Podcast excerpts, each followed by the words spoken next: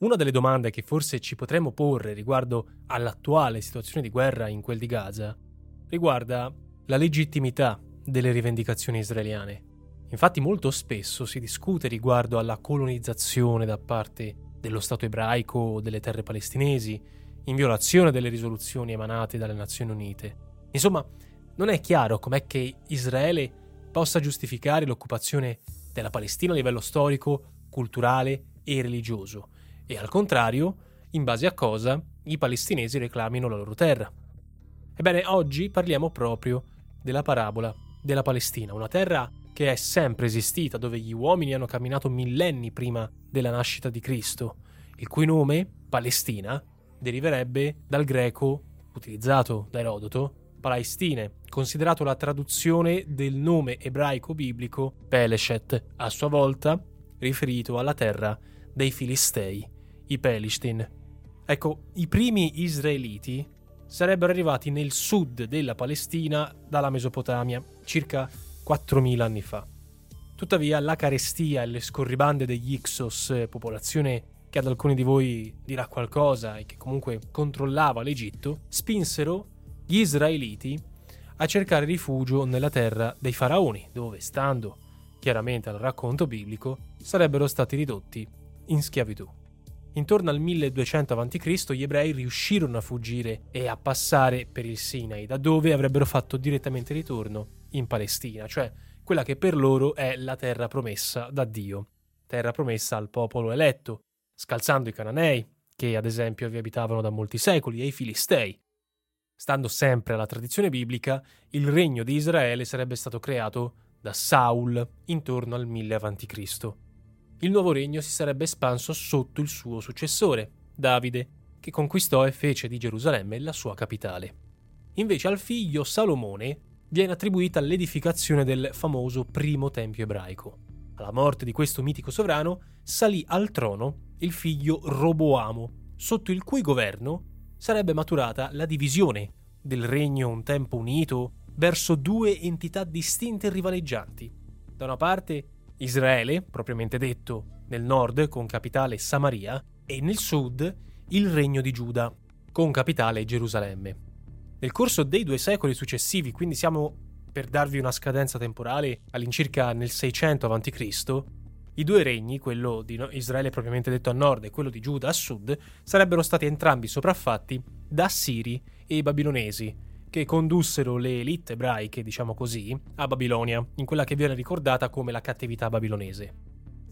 L'opinione che sia esistito un vero e proprio regno di Israele non è condivisa all'unanimità. Per esempio, il professor Barbero sostiene che il regno di Davide e Salomone appartenga al mito e ricorda che numerosi studiosi, anche ebrei, ritengono che in quelle terre, nell'epoca presa appunto in esame, esistessero per lo più popolazioni nomadi, prive di un'organizzazione stabile come noi la possiamo intendere oggi. È stata messa in dubbio persino l'esistenza di Gerusalemme dell'epoca, che al più sarebbe stata un piccolo villaggio e non la città magnificente descritta nella Bibbia, perlomeno non intorno all'anno 1000 a.C. Tornando però nella cronaca dei fatti, la sconfitta dei babilonesi da parte dell'imperatore persiano Ciro, siamo intorno alla metà del 500 a.C., riportò la tribù giudaica in terra di Palestina, che però sarebbe rimasta nell'orbita della Persia, cioè l'attuale Iran. Se vogliamo fare un paragone, non c'entra niente, però se vogliamo fare un paragone in termini nazionali. In questo periodo sarebbe stato edificato intorno al 500 a Gerusalemme un piccolo tempio e nel 322 a.C., quindi siamo in epoca ellenistica, Alessandro Magno, re di Macedonia, conquistò la Palestina, mentre si deve ai suoi successori l'introduzione di una cultura, come detto, di stampo ellenistico, destinata a durare fino all'arrivo dei Romani. Tra il secondo e il primo secolo a.C., gli ebrei maccabei diedero vita all'ultimo stato ebraico autonomo, che sopravvisse fino al 63 a.C., ovvero sia quando i Romani conquistarono la Giudea.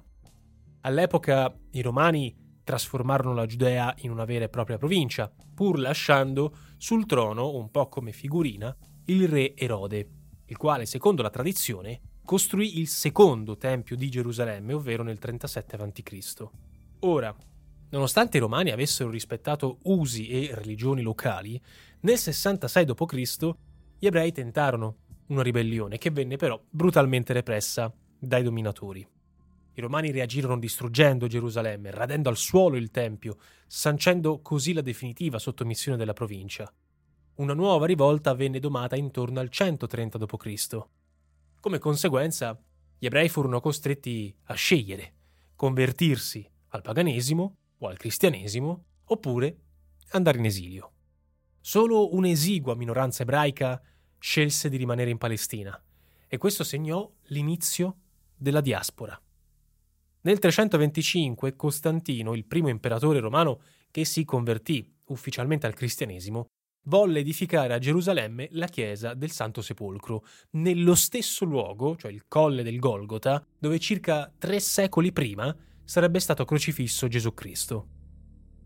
Quando l'impero romano venne diviso in 2 parti, come ci racconta la storia, la Palestina rientrò sotto l'egida dell'impero romano d'Oriente. Tale situazione sarebbe rimasta più o meno invariata fino al 637 d.C., ovvero quando la Palestina venne improvvisamente invasa e conquistata dagli arabi, che imposero l'Islam e la dominarono fino al X secolo, quindi fino al 900 d.C. In questa fase storica venne edificata la moschea che è dedicata al profeta Maometto. All'epoca la convivenza tra le diverse confessioni si rivelò piuttosto pacifica. Tuttavia le ben note crociate portarono non solo dolore, morte e distruzione, ma anche alla riconquista di Gerusalemme da parte delle forze cristiane. Qui siamo nel 1099, ma meno di un secolo più tardi, nel 1187, Saladino prese nuovamente possesso delle mura della città, facendola tornare sotto l'egida musulmana. E così la Palestina venne inglobata nel corso del tempo nel regno mamelucco d'Egitto, nel mentre che poi nel 1500 l'impero ottomano, anch'esso chiaramente islamico, vi impose il suo dominio. Ecco, la situazione, bene o male, rimase tale fino alla fine della Prima Guerra Mondiale.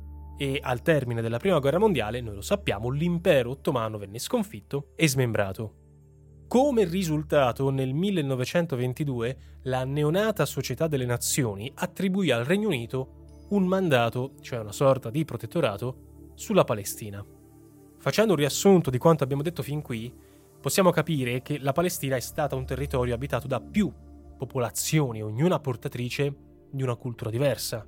Abbiamo in sostanza una regione più volte conquistata, passata di mano in mano nel corso dei millenni e senza un vero e proprio possessore storico. Quindi, senza voler mettere in discussione le risoluzioni delle Nazioni Unite, vantare uno storico diritto, se non divino, sul territorio palestinese è un'argomentazione priva di fondamento, non rappresenta in nessun modo il metodo migliore per approcciarsi a un contesto che è attraversato da conflitti sanguinosi, accomunati dalla volontà prevaricatrice di poteri di volta in volta percepiti come estranei. La vicenda del popolo ebraico, che ha vissuto persecuzioni, discriminazioni di ogni tipo, vuoi di matrice etnica che religiosa, è emblematica. Trova il suo culmine in quello che viene giustamente considerato uno dei crimini più efferati della storia dell'essere umano, l'Olocausto. Non a caso la coincidenza tra la fine della guerra e la nascita dello Stato di Israele nel territorio di Palestina rappresentò agli occhi dell'opinione pubblica mondiale una sorta di, tra virgolette, riparazione per le atrocità passate dagli ebrei. E su questo punto sarebbe molto difficile dissentire. Il problema, casomai, si potrebbe porre nel momento in cui si volesse far leva su quei fatti atroci, criminali, per attribuire dignità storica a una sorta di titolo giuridico. Quel titolo esiste, ebbene, ed è la risoluzione 181/1947 dell'ONU, che prevedeva però anche altro per la Palestina. Come potete rendervi conto, la situazione è complessa, i dati sono tanti, le informazioni altrettanto, e per analizzare in maniera distaccata e acritica i fatti storici, oggi più che mai, nell'era di internet, è fondamentale non soltanto sentire più campane, ma anche non cedere né a una narrazione generalista di determinati eventi, né tantomeno alla becera propaganda dell'uno o dell'altra parte. Quante volte vi è capitato di cercare una notizia che fosse più o meno confermata altrove e invece finire su un sito che il vostro browser riconosce come non sicuro? Ecco, in questo caso esistono 2 rischi, che le informazioni riportate siano poco veritiere e sui media nostrani, il che è molto facile, e che un semplice click su quella pagina possa permettere a qualche hacker di rubare i vostri dati. Il gioco per minimizzare i rischi di questo tipo, sia che siate studenti che cercano documenti online o professionisti che lavorano con internet, è quello di affidarsi a servizi di sicurezza online come NordVPN, sponsor di questo nostro podcast. NordVPN è un'app per computer e smartphone che, oltre a funzionare da vera e propria VPN, quindi permettendovi di celare il vostro indirizzo IP durante la navigazione online, agisce anche da protezione ulteriore contro siti pericolosi, pop-up, cookie di tracciamento. Tutte queste cose possono profilare voi e il vostro comportamento su internet. Con NordVPN sarete quindi in grado di nascondere la vostra posizione, sia quando cercate articoli, ma anche quando fate acquisti online. Si tratta di un vantaggio rilevante perché in questo modo eviterete di venire bersagliati da pubblicità aggressive, soprattutto ora che si avvicina il Black Friday, in un momento in cui i prezzi sono spesso vincolati proprio alla profilazione dei siti di acquisti online. E dunque, abbonandovi al piano biennale NordVPN Plus, otterrete in omaggio anche NordPass, dove poter salvare tutte le vostre password ed essere così sicuri di non dimenticarle, quindi doverle rifare tutte le volte da capo. Cliccando sul link che trovate nella descrizione di questo episodio, avrete non solo uno sconto sui piani biennali di NordVPN, ma anche 4 mesi extra omaggio. Ora, tornando a parlare di informazione, è bene sapere che il progetto politico di una patria ebraica in Palestina non nasce alla fine della Seconda Guerra Mondiale, bensì circa mezzo secolo prima. Il movimento sionista, nato a fine Ottocento, promosse una dottrina politica che potremmo definire socialisteggiante, mettiamola così per semplificare barbaramente. Lo stesso esperimento dei primi kibbutz, cioè le comunità collettive ispirate a un lavoro condiviso e alla terra condivisa, nacque in Palestina dai primi coloni attorno al 1910. L'idea di questa migrazione verso la Palestina maturò in figure come il giornalista Herzl, nel contesto di crescenti discriminazioni e persecuzioni in tutta Europa. Come già abbiamo detto, ma anche come già abbiamo fatto presente ad esempio nel video dedicato a Israele, di ebrei in Palestina già ce n'erano. Nel XIX secolo si stima che circa 20.000 di ebrei risiedessero in Palestina, convivendo pacificamente con le altre confessioni, a cominciare da quella musulmana, allora nettamente maggioritaria. La prima però e consistente migrazione ebraica in Palestina la dobbiamo proprio al Regno Unito. Dovete sapere che nel 1840 Lord Palmerston, allora primo ministro britannico, promosse dei primi insediamenti considerati funzionali agli interessi dell'impero britannico nell'intera regione mediorientale. Circa 20 anni dopo fu il turno degli ebrei russi, in fuga dai pogrom, che acquistarono terreni coltivabili da proprietari locali. Quando nel 1906 David Ben-Gurion, futuro fondatore e primo capo del governo dello Stato israeliano, arrivò in Palestina, la Palestina ospitava 645.000 arabi e appena 55.000 ebrei. Lo stesso Ben-Gurion la definì una terra primitiva, abbandonata, derelitta. Tutto cambiò con il già citato mandato sulla Palestina assegnato al Regno Unito, e siamo nel 1916. Il conflitto con gli imperi centrali alleati degli ottomani non sta andando molto bene in quell'anno come ci si attendeva. I britannici, impegnati già sul fronte europeo, hanno quindi bisogno dell'aiuto degli arabi. Ed ecco qui l'idea. L'idea è quella di guadagnarne l'aiuto militare promettendo loro la creazione di uno stato sovrano, che includeva la Palestina, una volta vinta la guerra. Quel sostegno si rivelerà determinante per sopraffare Costantinopoli, quindi gli ottomani. Tuttavia, al tempo stesso, serviva l'appoggio degli Stati Uniti nella lotta contro la Germania, e non era facile ottenerlo per i britannici, visto che il presidente Woodrow Wilson, aveva ottenuto un secondo mandato nel 16, promettendo di rimanere neutrale e di non entrare nella guerra. I leader sionisti, consapevoli della notevole influenza della componente ebraica nei circoli di potere anglosassoni, fecero diverse pressioni sul ministro degli esteri britannico Lord Arthur James Balfour affinché assumesse una sorta di impegno non ufficiale in cambio di pressione sulla Casa Bianca per favorire l'intervento degli States.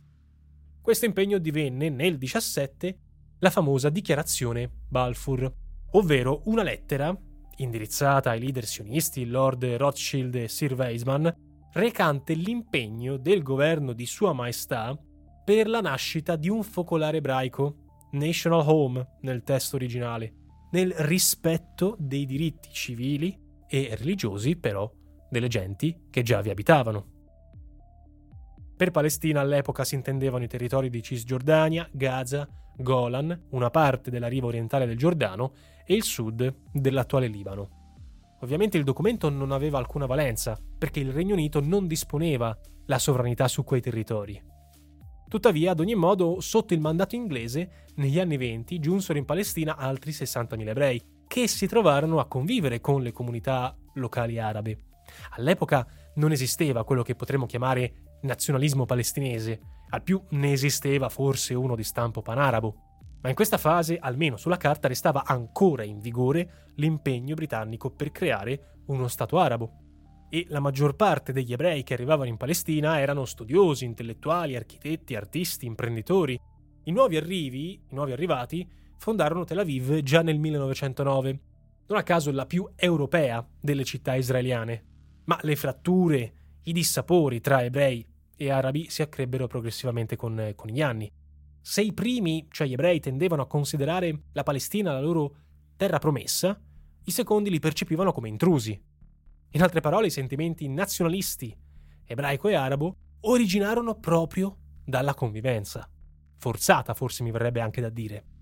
L'avvento del nazismo in Germania generò poi tutta una fuga di ebrei dall'Europa, tant'è che tra il 33 e il 39 furono decine di migliaia i nuovi arrivi in Palestina, con Tel Aviv che arrivò a sfiorare i 150.000 abitanti. Nel 35 venne creata l'Agenzia Ebraica di Palestina con a capo Ben-Gurion, proprio per favorire queste immigrazioni.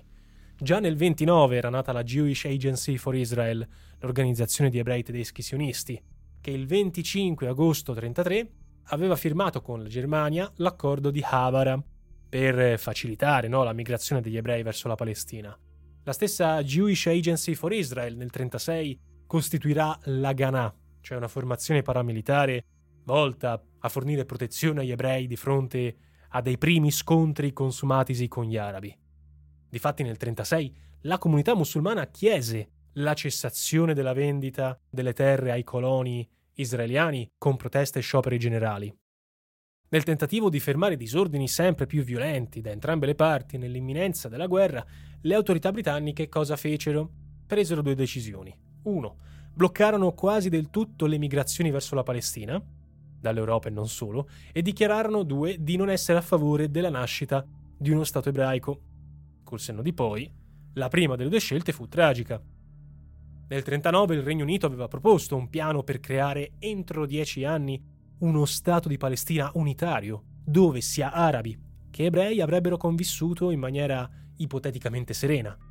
Tuttavia la seconda guerra mondiale sconquassò l'idea. I gruppi ebraici si schierarono prontamente con gli alleati, mentre molti arabi, anche per la presenza israeliana che cominciava a cozzare con la loro convivenza, furono attratti nella sfera dell'asse, sperando che una vittoria della Germania li avrebbe aiutati a liberarsi del giogo britannico e non solo.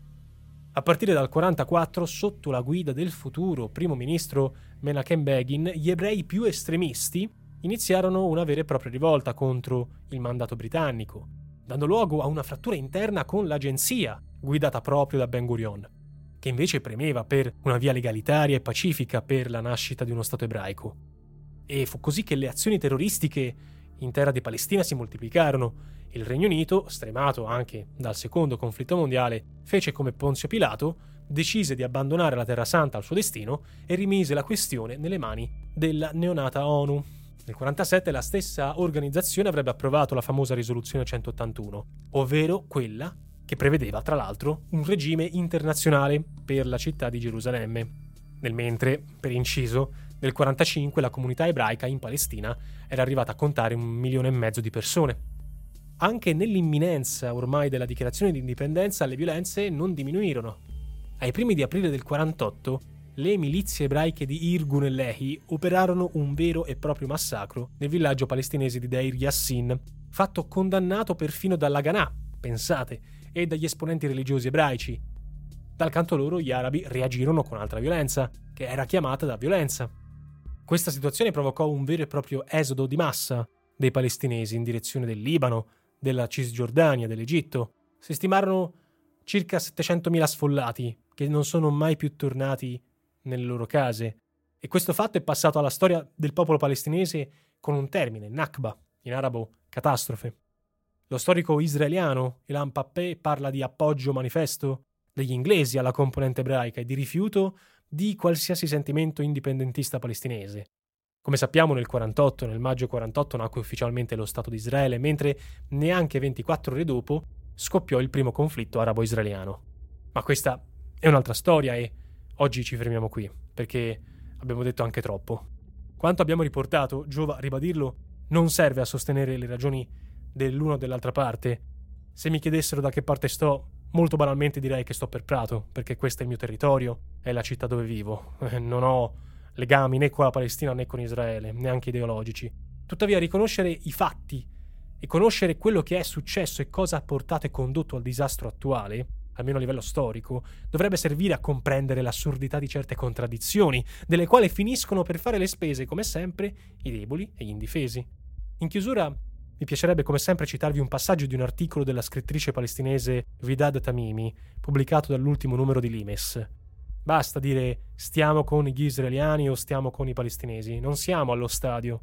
Per togliere nutrimento alla bestia c'è soltanto un modo: ricordarci e ricordare agli esseri umani che siamo tutti uguali, per davvero, e sconfiggere con coraggio e determinazione ogni sopruso di una popolazione su un'altra. E noi in coscienza lo abbiamo fatto.